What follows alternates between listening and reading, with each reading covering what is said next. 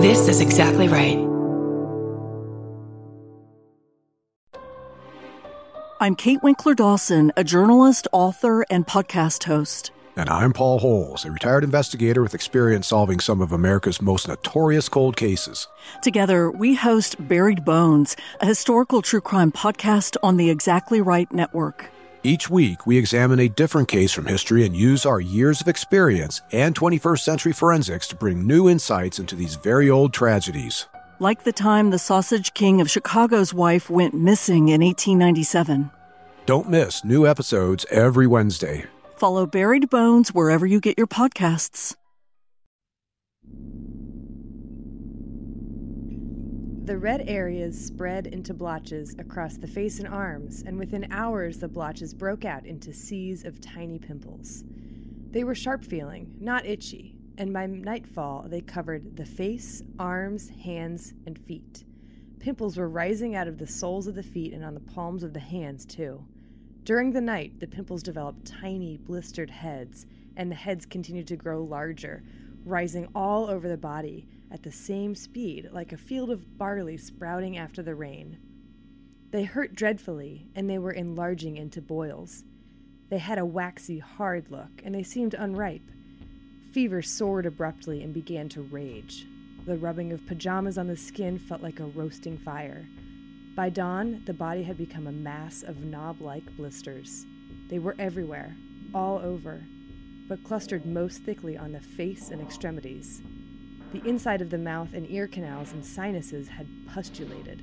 It felt as if the skin was pulling off of the body, that it would split and rupture.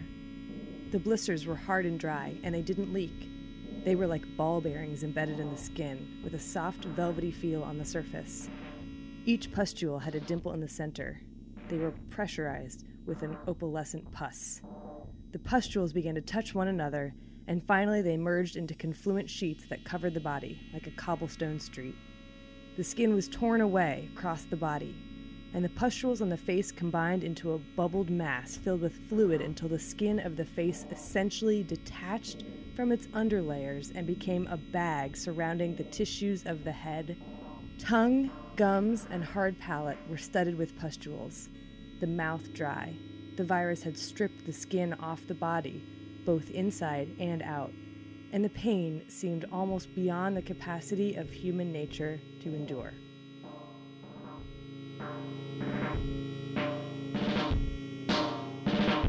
Oh my god. Hi. Hi. Welcome to episode three Yeah. Um. of this, podcast will kill you. This week we're talking about smallpox. Clearly. That Clearly. was smallpox. Yeah. It's horrifying. Oh my god. And that quote was from "The Demon in the Freezer" by Richard Preston. Wow. Well, so how about a little something to take the edge off? yeah, let's take that edge off. Um, what are we drinking this week? Today we're drinking smallpox on the rocks. That's gross. Yep. I don't know if I want to drink that anymore. You know, it's you know, it takes the edge off. It- yeah, sure, sure. So Uh, so what's what's in smallpox on the rocks? basically it's a whiskey sour. So Sign me up. that's pretty I'm pretty already, I'm already straightforward. signed up. it's uh, if you'd like to drink along at home, you can make your own smallpox on the rocks by mixing uh, two ounces of your favorite whiskey. Woodford Reserve. That's the Kentuckians. That's my plug. she's she would know, you know, like she does know. That's what Rye we're is good drinking. too, but you know, let's let's go with bourbon. Uh, and the juice of half a lemon, which is literally every recipe, and I I looked it up. It's about three tablespoons of lemon juice. That's the juice of half a No, lemon. that's that's a juice of a whole lemon. Oh, you're right. So it's one and a half tablespoons of lemon juice. I mean, maybe maybe more is better. We did it one and a half tablespoons Right. per two ounces of bourbon. and about a half a teaspoon of sugar. Shake it up over ice. Drink it on the rocks. Cheers. Cheers. I wonder what that sounded like. I don't know. I hope it was good. Do we need better clinky glasses? Yeah. Uh, s- let's define a few words for this week. Uh, what are the words that we're going to be defining this week? Let's start with endemic. So, in terms of disease, endemic is a disease that is regularly found among a particular people or in a certain area. So, for example, there are certain areas of the world where malaria is considered endemic. And if you see malaria in those areas, that's sort of normal. Whereas if you were to see malaria outside of those areas, that would be considered an epidemic or an outbreak. Gotcha. All right. Next one is bioterrorism. Bioterrorism is pretty straightforward. It's essentially just terrorism that includes the release of a biological toxic agent. That's it. Clear. Clear to me. Clear as day. Clear as day. Uh, let's talk about what a reservoir is. So, a reservoir for disease is a long term host of a pathogen that often do not show symptoms or have sort of subclinical infections. So, in leprosy, we talked about armadillos.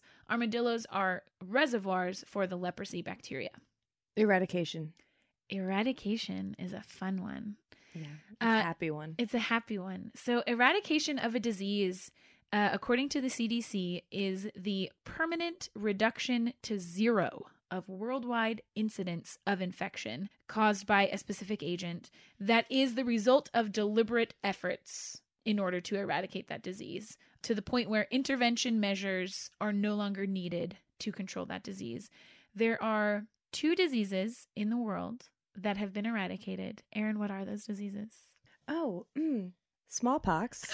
Oh, that's the topic of today. and actually, the other one, which you may not have heard of, it's called rinderpest, and Yeah. it is a disease of cattle, yep, both domestic and wild. Yep. So ungulates, ungulates. and they're both gone. So that's Cool. awesome. Go. And hopefully, Humans. hopefully soon, polio, guinea worm, some of the other diseases will be also on that list, thanks to the Carter Foundation. Right? It's the Carter Foundation. Is it? I don't know. It's Jimmy Carter. Cool. Jimmy Oh. go- Carter's doing a lot of work uh, for eradication. That's for Both awesome. of those, yeah, he's Cool. awesome. Now that we've defined those terms, let's jump into the biology. Aaron, tell me all about smallpox. I'd love to, Aaron. okay, so smallpox. This one is a doozy, no lie. This is I know. I mean, we were already hit pretty hard at Right? the beginning of this episode. just starting us off with a bang. Um, so here are the basics. Smallpox is a virus. Uh, it's a DNA virus. So if you remember, influenza was an RNA virus. right. This is a little bit different. It is in a family of viruses known as the pox viruses. And I feel the need to tell you that chickenpox is not a pox virus. That's an important clarification. it though. really is. Chickenpox is caused by a herpes virus. So it's a totally different family of viruses. Um, but there are a ton of other s- pox viruses besides smallpox. Um, there are pox viruses that infect basically every vertebrate that you can think of. There is monkeypox, turkeypox, gerbilpox, camelpox, dolphinpox, Aaron, Aaron, penguin pox, Aaron. snake. There's Aaron, wait. crocodile pox, kangaroo. I Pox. think I think we get the point. Yeah, literally. That Literally. that wasn't even the whole list. What about fish? Uh, well, there's dolphin pox. Dolphins aren't oh fish. my gosh! Are you serious? There but actually is there dolphin actually is dolphin pox. That's not a lie. And then yeah, I mean reptiles can get various poxes, snake pox. So I think there could be fish pox This as is a, well. probably a really old family of viruses. Yes, there are also insect pox viruses, and those are gnarly because insects don't have skin, so they basically turn into a giant ball of pox jelly. It's gnarly. I That's wanna- not a lie. I want to. I want to Google that. you should. Let's let's post a picture Oh, of we will. an insect infected by some sort of pox virus. oh God, to Instagram. it's just gonna be goo. just goo. Yum. So, smallpox itself has two major forms, variola major and variola minor, that are basically named because major is a major problem, minor was a minor problem. Uh, we're not really going to get into the distinction for this episode. Most of what you hear about in terms of the statistics about this disease have to do with variola major Okay. even though there are pox viruses that can infect tons of other vertebrates, smallpox itself is an exclusively human specific virus. It likely jumped into humans from some type of rodent. We don't know exactly what kind. Really? Yeah, it's most closely related to a rodent pox virus. And this likely happened around the time of the agricultural revolution, about 10,000 years ago.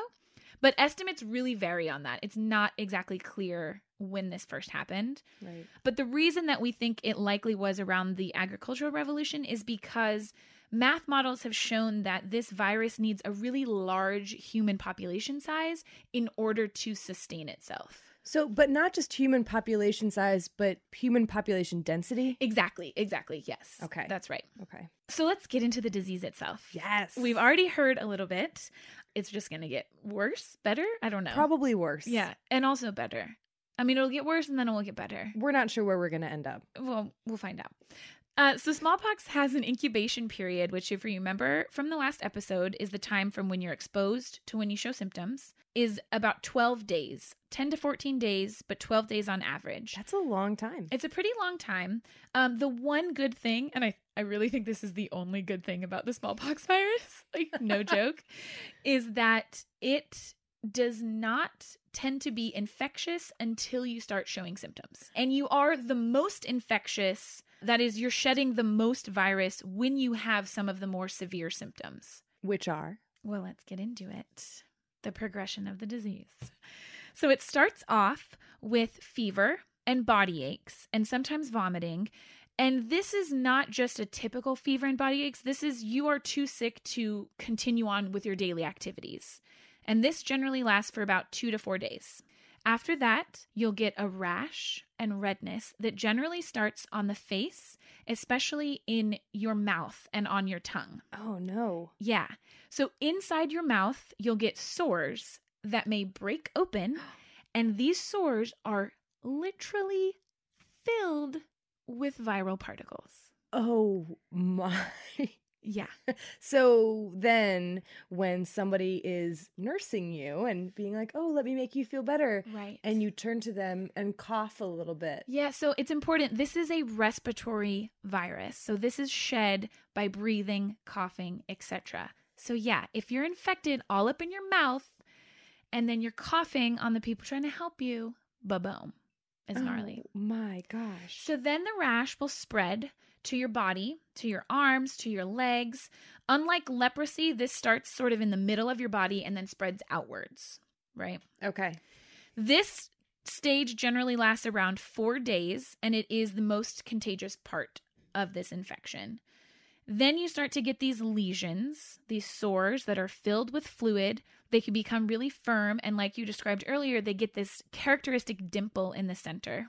Then you'll move on to the pustular rash and Oh, scab. No. stage. Stop, please. I can't stop. I just can't. this is described as peas under the skin, right? oh, my God. It's so disgusting. Uh, they're sharply raised, they're firm to the touch. This lasts for about 10 days. This is a 10 long days. This is a long infection. 10 days of pee pimples. Yes. And after about five days, they'll start to crust over. And I also want to point out that these sores are literally covering your entire body. Confluent. Your entire body. Confluent, yeah. All over, confluent, con- whatever. All over your body. These scabs. And then eventually they'll begin to scab and then they'll fall off. And you continue to be infectious until the last scab has fallen off your body. That's if you survive that long. And not only are you infectious, but your scabs are too. Exactly. So if you imagine, like, I mean, today we have. When when was the vacuum invented? The vacuum? Yeah. Oh gosh, like the early 1900s? There you go. So imagine that you're cleaning up after your, you know, family member who is sick and they're dropping scabs all over the place. And then you go to vacuum them up and now you're spewing scab dust into the air and then you breathe it in. That's or, for real. Or for instance, I just made that up. blankets. Yeah. You'll talk a lot about Uh, that. yeah, I'll get yeah. into that. so, yeah, that's if the person survives all this, they're contagious for that entire time. It's And how many people did survive this? In general, the mortality rate is about 20 to 40%, usually considered about 30%. So on us on average about 1 in 3 people infected with smallpox will die. Oh my god. Now, it gets a little bit worse. No. How? What I, what I just described was the progression of what is called ordinary smallpox.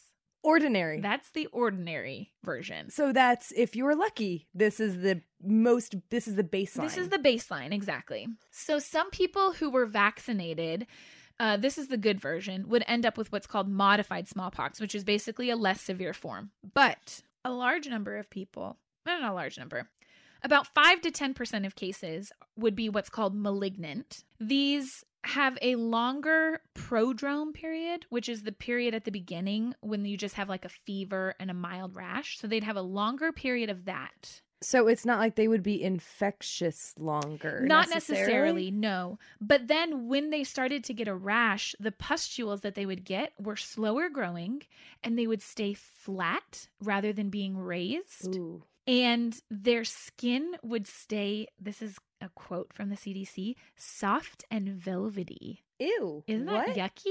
What do you m- what is a vel what does velvet skin feel like? I don't know, but it doesn't sound good. I don't think it sounds We're feeling right. our faces. We're touching our faces. I don't think they're velvety. I need to put lotion on. Yeah. That's the lesson we've learned. Um, today. but this form of the disease is almost always fatal. And what's really sad is about 72% of the malignant cases were in children. oh, Yeah. There's a worse one too. The even worse one, how? yeah, is called hemorrhagic smallpox. Oh, okay, that's how. Yeah. So hemorrhagic meaning bleeding out essentially. So instead of just forming these pustules under the skin, you would literally just bleed underneath your skin. You'd bleed into your eyes. And your skin would slough off. Your skin would just be like puddles of of blood. Like your whole skin, you bleed into your eyes to the point where the whites of your eyes would turn black because they're just full of dried blood.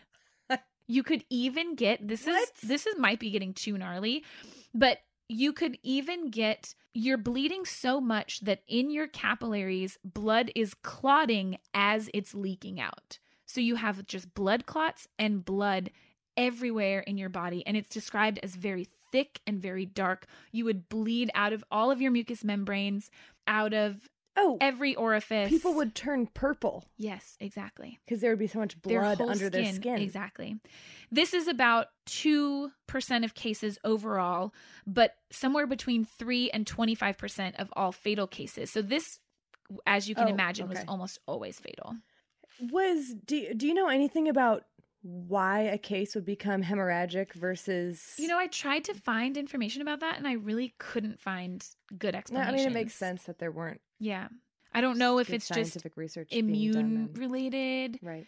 That's what I would guess, but I don't really know. Another thing to make all of this that much worse is that people infected with smallpox, you can imagine that if you're infected with a disease that makes you this sick, you're probably not aware of what's going on because your body is just in overload. But with smallpox, you stay weirdly very conscious and aware of everything that's happening to you. That would be horrible. I think, isn't that your actual worst nightmare? Uh, it's like, one of them. personally. I have a like- lot of worse Yeah. nightmares. It's gnarly. Gnarly is the word of my. Gnar- it's gnarly is the gonna word be I said wrote. a lot. Yeah, the most in my notes. Yeah. So that's smallpox in a nutshell.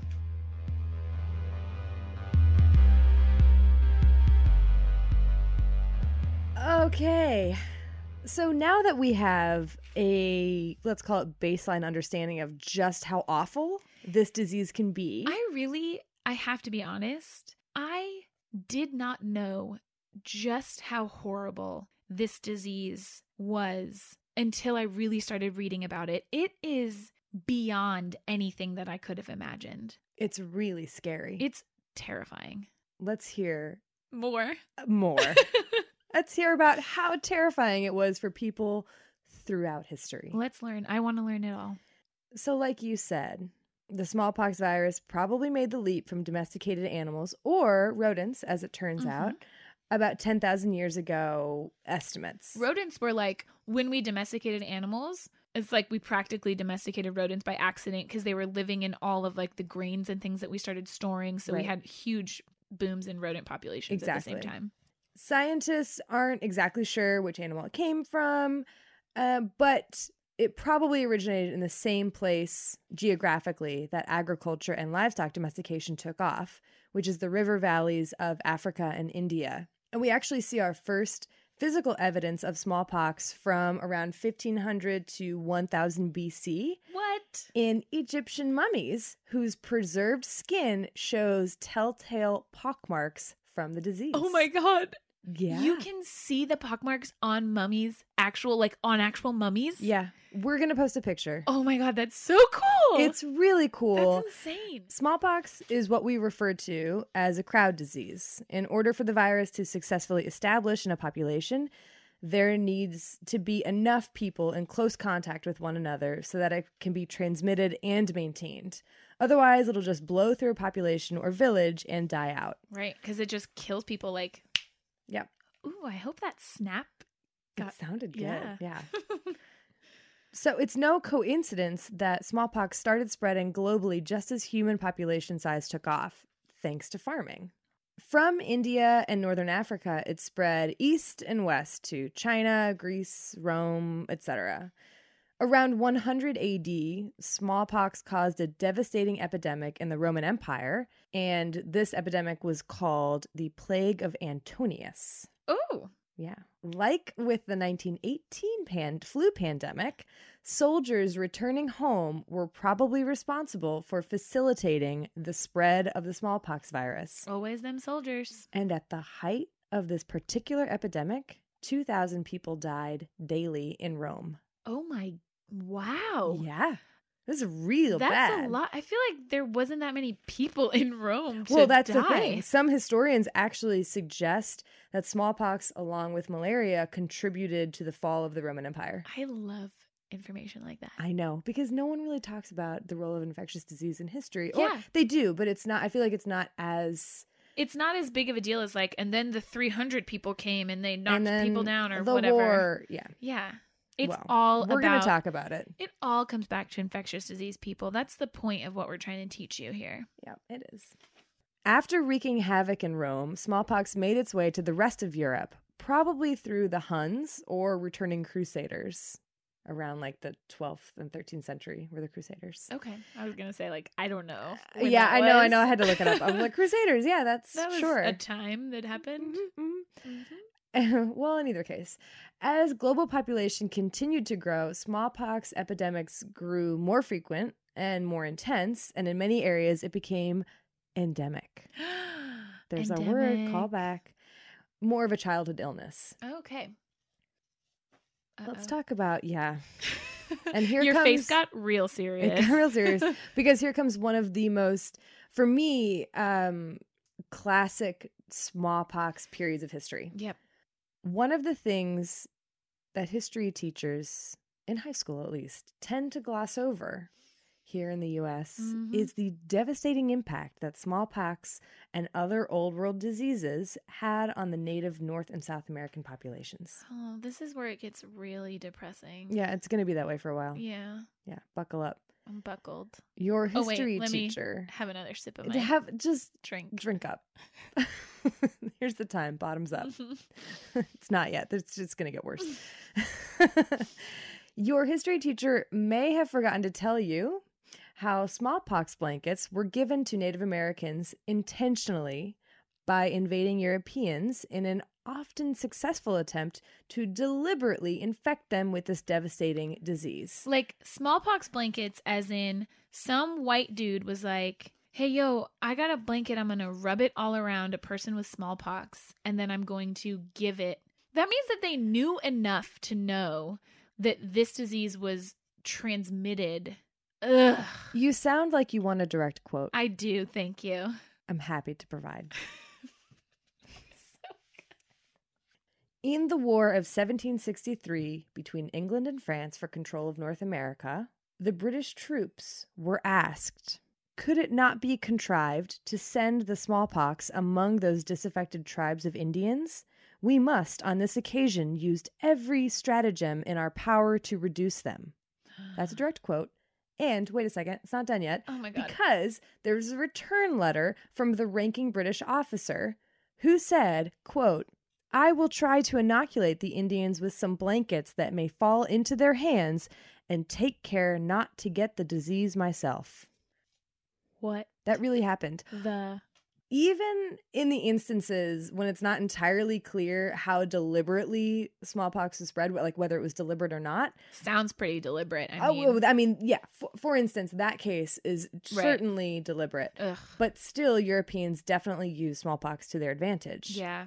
Take, for instance, Oh no. Spanish conquistador Hernando Cortez. He, along with around 600 men or so, landed in the Yucatan Pen- Peninsula around 1521 Okay. and headed to the Aztec capital city of Tenochtitlan, which is now Mexico City, to try to take over the Aztec Empire. He and his fellow conquistadors were soundly defeated in their first fight with the Aztecs, and they expected to lose again when the inevitable second blow would come, but it never came. Mm. More than a little confused and apprehensive, Yeah.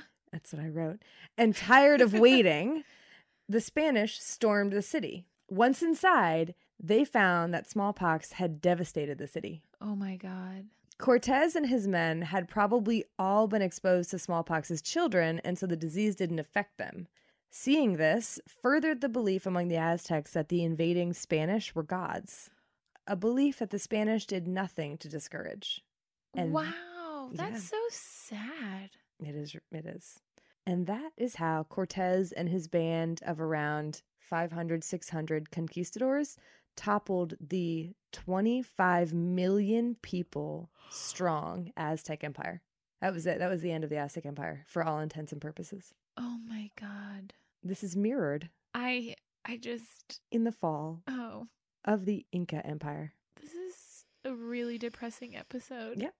The Inca Empire, which was mainly in Peru and Ecuador in South America. This time, when Pizarro, so this is another Spanish conquistador, and Okay. his 128 Are you- specifically men, Jesus. when they arrived, they found an already decimated empire as smallpox had, had preceded their arrival. And they found these huge structures, these huge towns, these huge buildings. And they looked around and thought, there's, there's no way that these few people could have actually done this. Right. What has happened? Right. because the yeah people were people were starving because they were dying of smallpox and then they had no one to take care of them it was i mean no one to take care of the fields no one to Right. farm so even if you survived smallpox you had no food Right. it was absolutely ter- terrible terrible I think I'm going to cry. well we're not done You're going to get more depressing? Yeah. Okay. i mean because we have to talk about north america Oh yeah. Mm-hmm. Historian Elizabeth Fenn tracks a massive smallpox epidemic in North America in the late 1700s, coinciding with the time of the American Revolution. In her book, Pax Americana, she describes British soldiers who were more protected from smallpox infection because inoculation was more popular in Right. England than it was in um, the US at the time Okay. anyway, so she she describes British soldiers and officers deliberately trying to infect American soldiers where inoculation wasn't as widely accepted. I said. So is this where they were started to decide that all is fair in love and war? They're like, we're just going to I mean, it's always been I- fair, all I know, fair I in love guess. and war. But also, uh, you're like, I, I'm not gonna try and actually fight you. I'm just gonna like get you sick. Like, get come on, man. That's not that's not cool. bioterrorism, It's not bioterrorism. That's what it is. You're right. bi- bi- biowarfare at the very least. Yep. Yep. Yep. Yep. she describes and so this this smallpox epidemic that she describes around the late 1700s was not isolated to the colonial states at the time so the n- areas of new england and the eastern seaboard it spread across the country And this is you said American Revolution, right? so Okay. 1770 Okay. in uh, the year she describes are 1777 to 1785 Okay.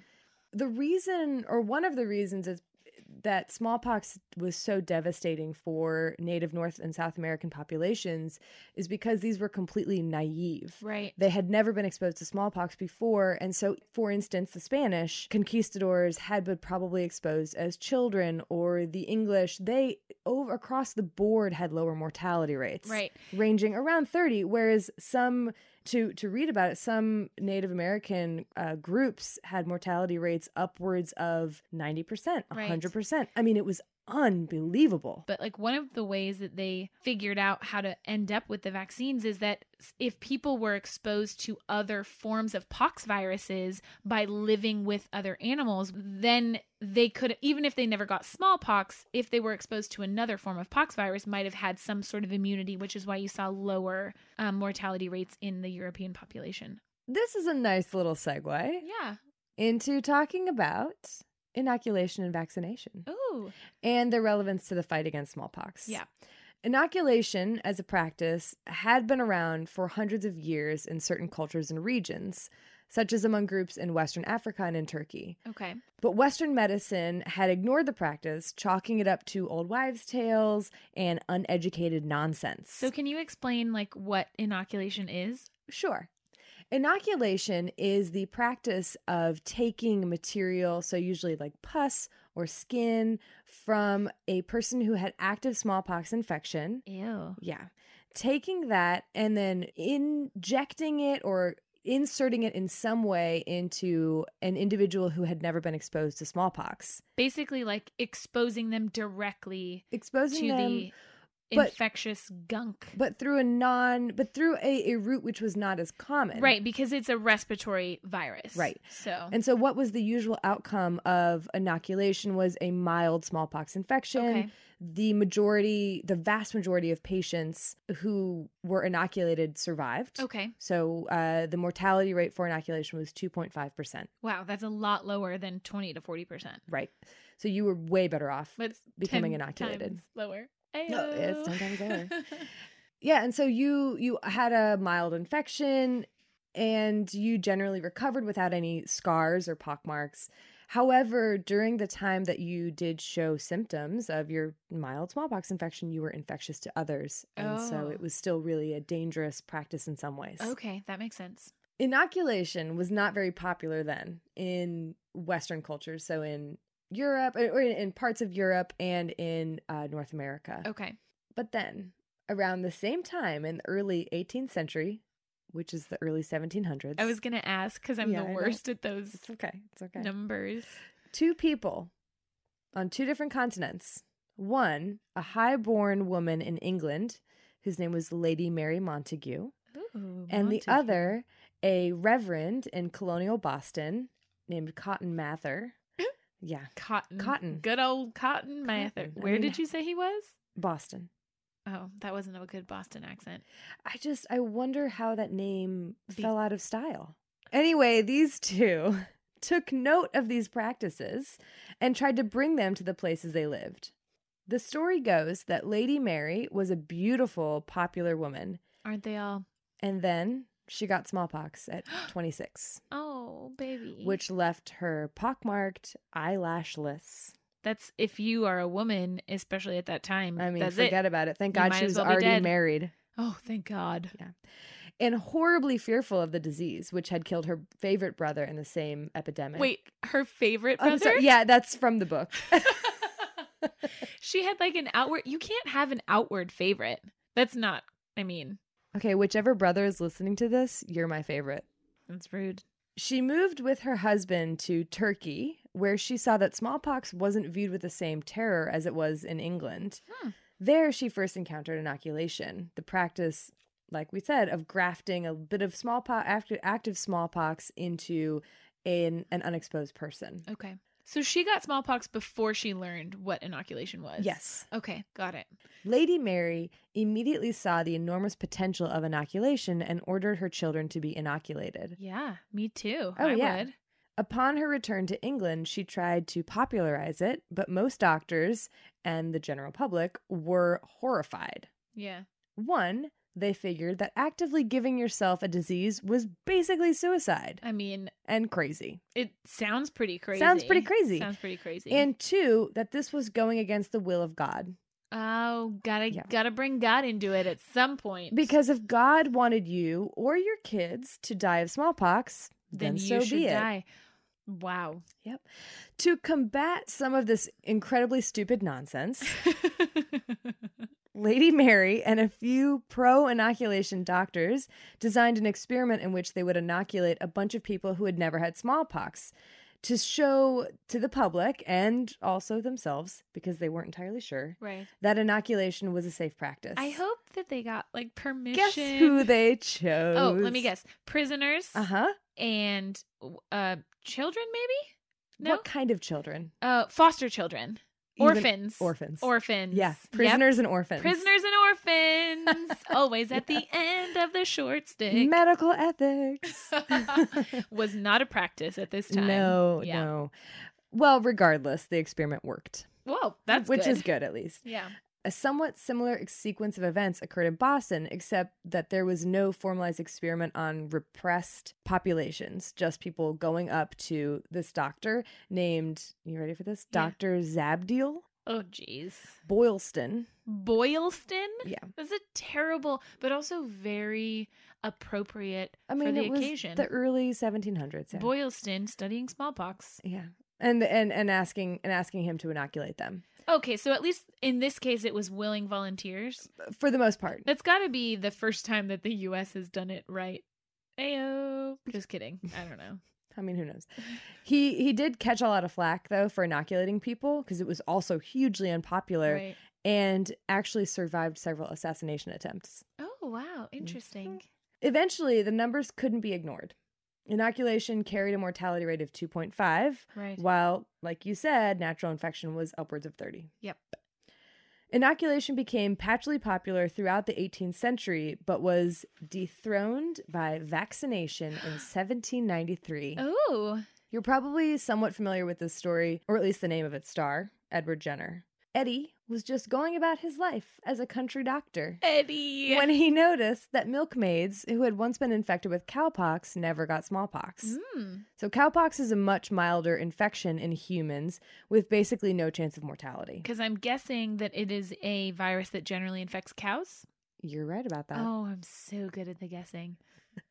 He decided to try to take some of the pus of an active infection of cowpox and then put it into the skin of a completely unexposed person to cow or smallpox. Interesting. So it's kind of like an inoculation, but with a different virus, a more mild A virus. more mild form. Okay, Right. cool.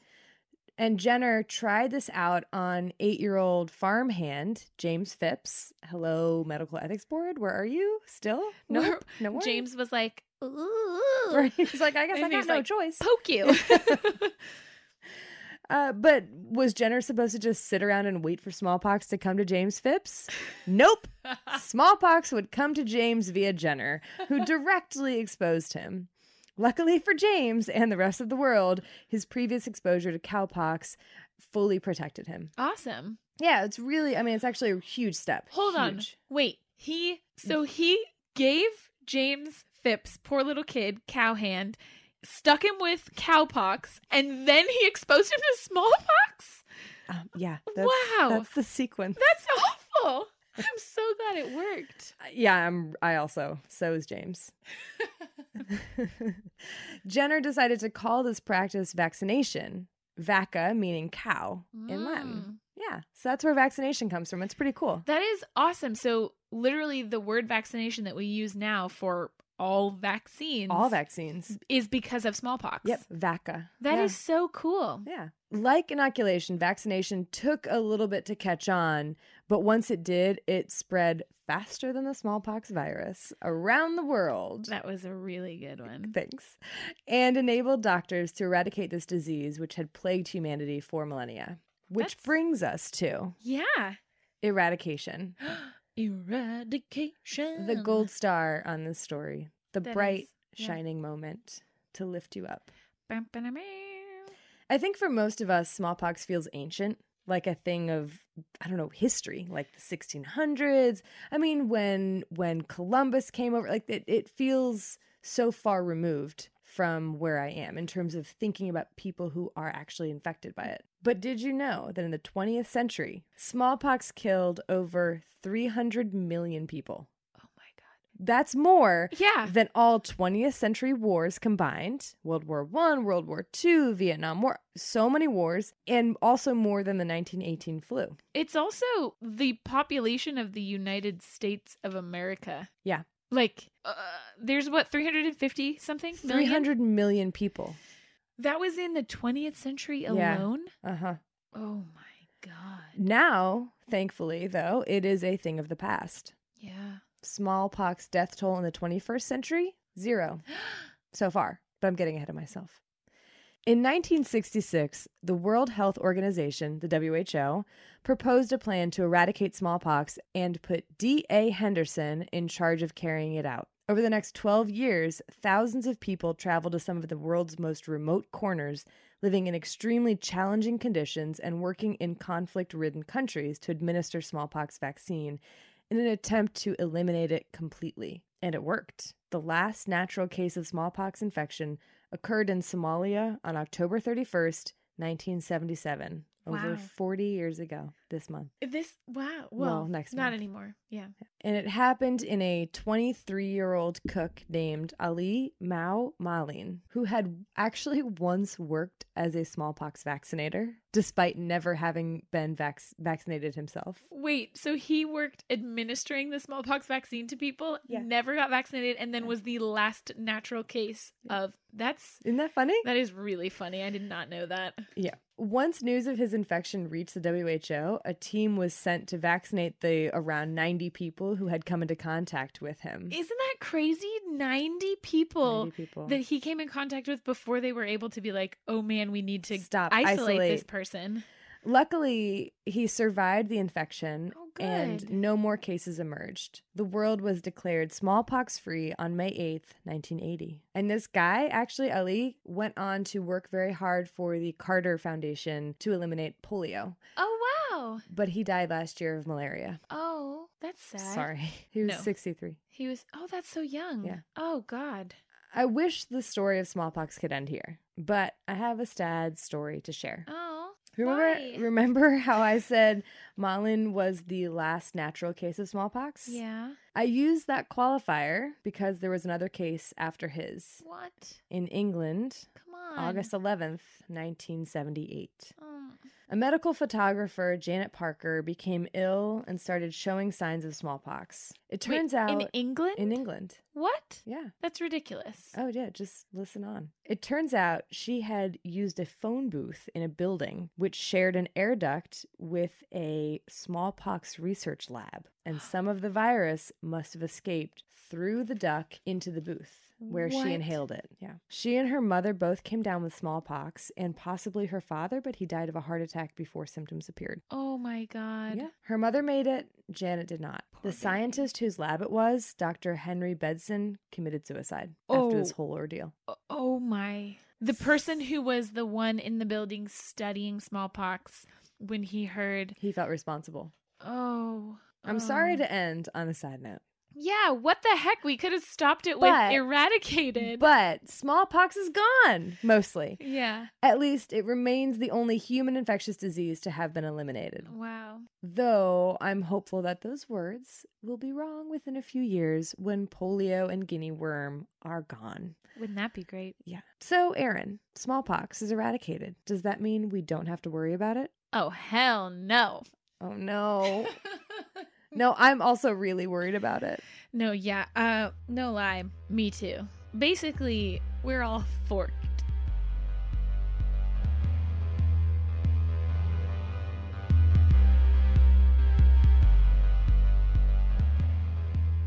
I read something in one of the books about how a Russian scientist defected Mhm. to the US Mhm. after he had been working in a lab whose goal it was to make a more virulent vaccine resistant strain of smallpox. Yeah. This was in the 80s. Yeah.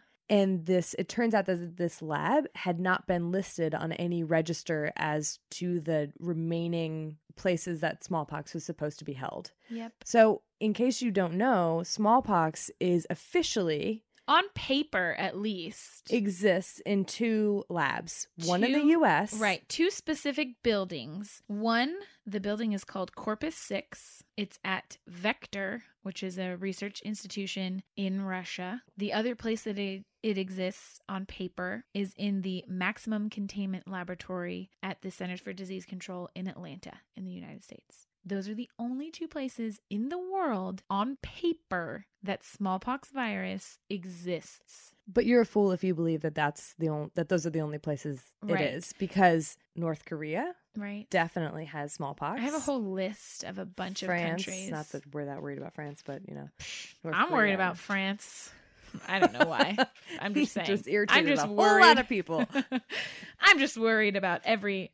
Uh, let's see: India, Pakistan, China, Israel, uh, Iraq, North Korea, Iran, possibly China, possibly Taiwan, possibly France. Yeah, dude, that's a whole lot of countries. I mean, who's gonna go? Oh yeah, here's all the smallpox. right? Wink. So Like the everyone. the World Health Organization back when they s- they were sort of trailblazing on this eradication effort, they were getting really close to eradicating the disease. They started sort of strongly suggesting that everyone who was doing research on smallpox either destroy their stores of the vaccine or send them to the US and Russia. There was a date around 1995 when everyone was supposed to have just s- either eh, actually okay sorry so prior to 1995 all these countries were- were supposed to have sent their samples to Russia or the US exactly. and then in 1995 they were Russia and the US were supposed to destroy the Yes. samples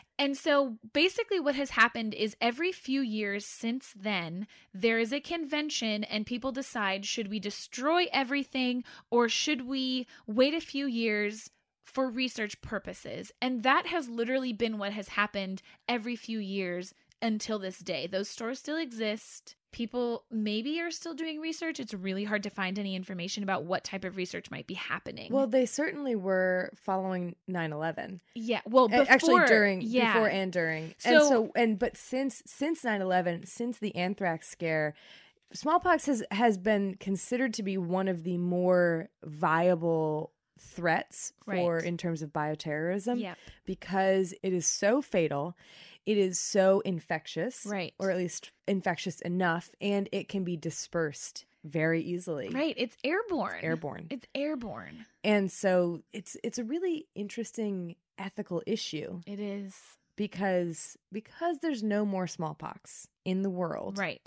do we continue how do we justify the continued research funds research animals Yeah. And at this point, really, the only reason that it is quote unquote justified to keep these stores of smallpox virus is because of the threat of bioterrorism. And so we need to be able to develop vaccines, we need to be able to do research. But then that is only because we think that there are other people out there doing research to potentially make this a weapon. And well so there but there are like that has been verified well, yeah, but that's the thing is, it, I mean, it's it's not like it's just one person or one entity that's doing that, and then everyone else is just trying to defend against it, right? It's pr- it's likely everyone who is doing research on how to weaponize it. I mean, we uh, this is just us talking, but I mean, this is also logic. i think it's a i think it's a very real fear Yeah. that this could be weaponized because Yeah. there was research done on mousepox to Yep. have and so uh, a group of, of researchers in australia manipulated the mousepox virus to defeat the vaccine so Yeah. that vaccinated mice died or were susceptible to mousepox virus and that is very easy that could be very easily done with smallpox as well And the other thing is that the smallpox vaccine is extraordinarily imperfect. Imperfect is is sort of a, a nice word to use for it.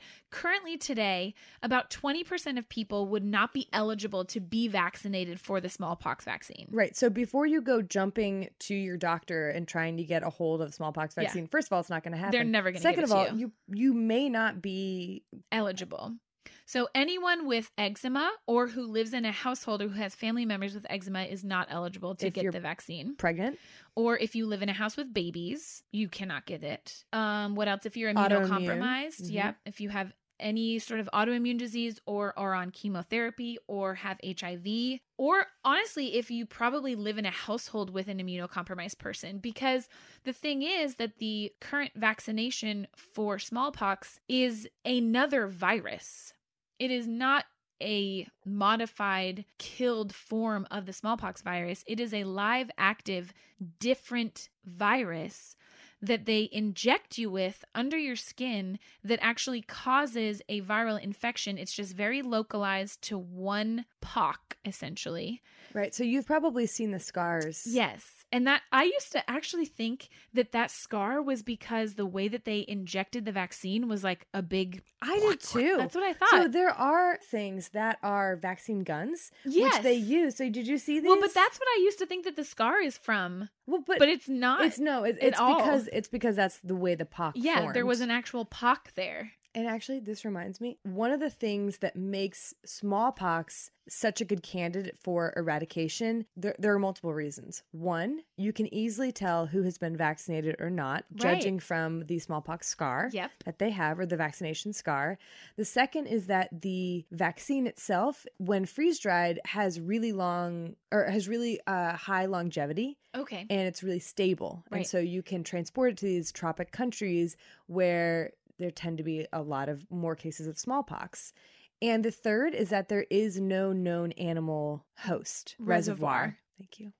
Reservoir. And so, even if, so for instance, if you eliminated it entirely from humans, if it still could infect animals or was, or animals were a reservoir for it, right. it means that you could still potentially, humans could still potentially be exposed. Right. That's why there are so many diseases that, as much as we would like to eliminate them, it's nearly impossible because there are animal reservoirs for so many diseases. Um, the other thing about the smallpox vaccine, besides the fact that about 20% of the population could not be vaccinated in case of an outbreak is that though there are probably swaths of the population that were vaccinated either as children or I double checked with my brother in law, some active duty military people also get vaccinated depending on where they.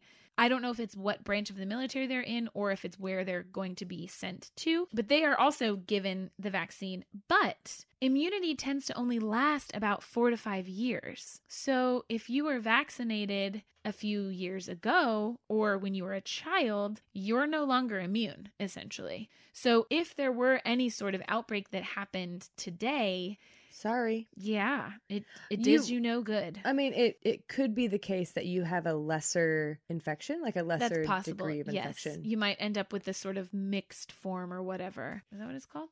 Modified. Modified. You might end up with the modified form, but still pretty gnarly. I think our point is how scared should you be of smallpox? Pretty scared. Really, really forkin' scared. Seriously, like seriously. I didn't even. I mean, I mean, I, I, I think I think it's smallpox, despite having been completely eradicated, is so important and so relevant for today for a number of reasons. One of which is bioterrorism. right? The other of which is the vaccine scare, which Yeah. I don't want to get into the whole nitty gritty on, oh, vaccines are bad for you. We're gonna get too angry at this time of night. I think if Yes. we yes. get into that. But I think it is really fascinating to see these parallels between Yeah. vaccination when it was first introduced and nowadays and the pushback against that and the reasons why. And I think that the absence of diseases, such visible diseases, Right. such as smallpox, Yeah. really lead people to forget how important vaccination actually is. That's the thing is it's it's really easy when you're so far removed. The thing that I think is so crazy is that not a single physician in the world who has been trained since the late 1970s has ever seen a case of smallpox ever. And hopefully they never ever ever will. Hopefully.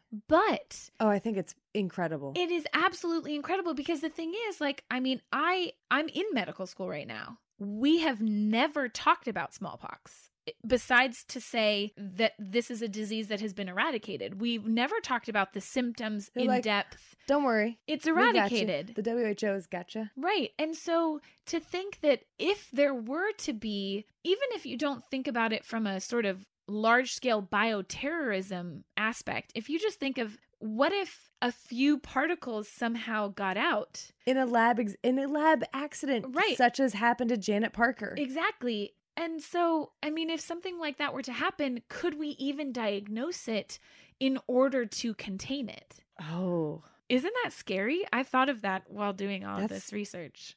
Is there a movie that is smallpox? Not that I know of. There should be. Screenwriters, get on this. Yeah, are you hearing this, guys? This is a great. This is scarier than the movie Contagion. Oh, way scarier. Yeah, so if we were at one point we talked about doing a um sort of threat level on all of these episodes like terror threat level orange or whatever. This is threat level wear a diaper because you're about to pee your pants.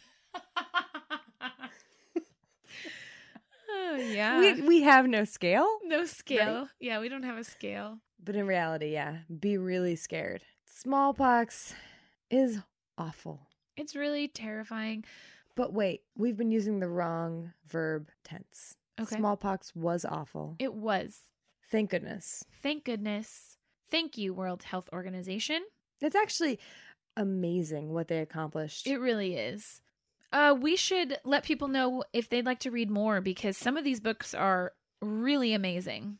You've got a list. I've got a list. Hit Here me we with go. them. If you want to know more about inoculation and the development of inoculation as a practice in England and the US, you should read The Speckled Monster by Jennifer Lee Carroll. If you are interested in the nitty gritty of the epidemic that happened in North America from 1777 to 1785, you should check out Pax Americana by Elizabeth Fenn. Smallpox, The Death of a Disease by D.A. Henderson is a book penned by the leader of the eradication effort himself. And it is an it is an amazing book. It is really great. Also, don't you have a um signed copy of that? I book do. I in know. your I got it personal on. collection. I got it on like a books or, Am- or Amazon, and it's signed. I'm so thrilled. by literally the person who was the reason that we were able to eradicate this disease, Ah, D.A. Henderson. DA. Props. The other book uh, that I think you should read is called The Demon in the Freezer, and it's by Richard Preston. It reads like a movie script. It is Yeah. really exciting. It's more about the eradication effort of smallpox and then anthrax in terms of bioterrorism. yeah. It's, it's a little dated, but it's really still really good. The Power of Plagues by Erwin Sherman. It's a compilation book with chapters on different diseases or on different topics in terms of plagues and epidemics throughout history. And all of those are great. We recommend them. So if you're interested, read more. Yeah. Check it out. Check it out. Fact check us. That'd be fun. It, if we're wrong, let us know, man. Yeah, we we would love to hear Yeah. because we're just doing this for fun. Yeah. It's very fun. It is. And so what's happening next week? Speaking of more fun, I don't know what is happening next week. Cholera. Cholera. Yeah. Oh man, that's gonna be fun. Cholera is going to be good. Get ready for some good Jon Snow puns. The King of the North. That was The- my first attempt. The king of the cholera. we'll we'll work on it. Yeah, we've got a long way to go.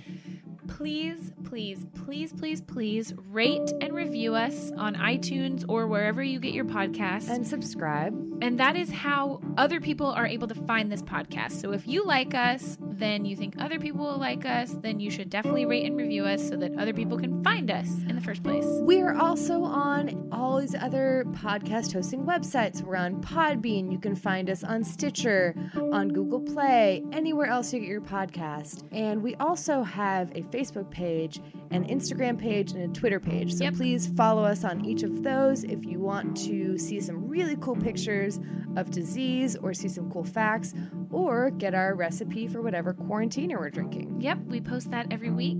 This podcast will kill you. Our Twitter is our acronym. I I T- can't spell it. P W K Y. that's it. All right. I well, think that's it. Yeah. All right, everyone. Wash your hands. You filthy animals.